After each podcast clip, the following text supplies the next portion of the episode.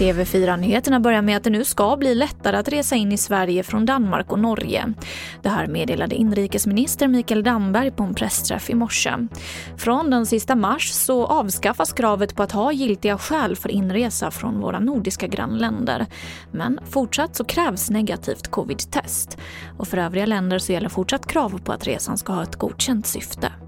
Förutsatt att man uppfyller kraven på ett negativt covid-test eh, vid inresa så innebär det här ändringar, bland annat att danskar och norrmän kan resa till sina fritidshus i Sverige, att familjer som är bosatta på olika sidor av gränsen kan träffas i Sverige och att personer som behöver passera genom Sveriges landvägen kan göra det under förutsättning att man visar upp ett negativt covid-test. Efter vår granskning om hur så kallade samordningsnummer som ges till personer som tillfälligt bor i Sverige utnyttjas av kriminella så vill regeringen nu stoppa fusket. Idag presenteras ett förslag om att ge Skatteverket rätt att avaktivera nummer som är äldre än fem år eller misstänks tillhöra en person med falsk identitet.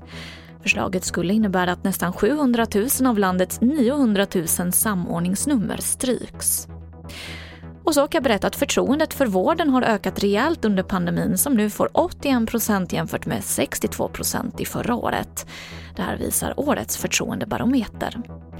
Och det var det senaste från TV4 Nyheterna. Jag heter Emily Olsson.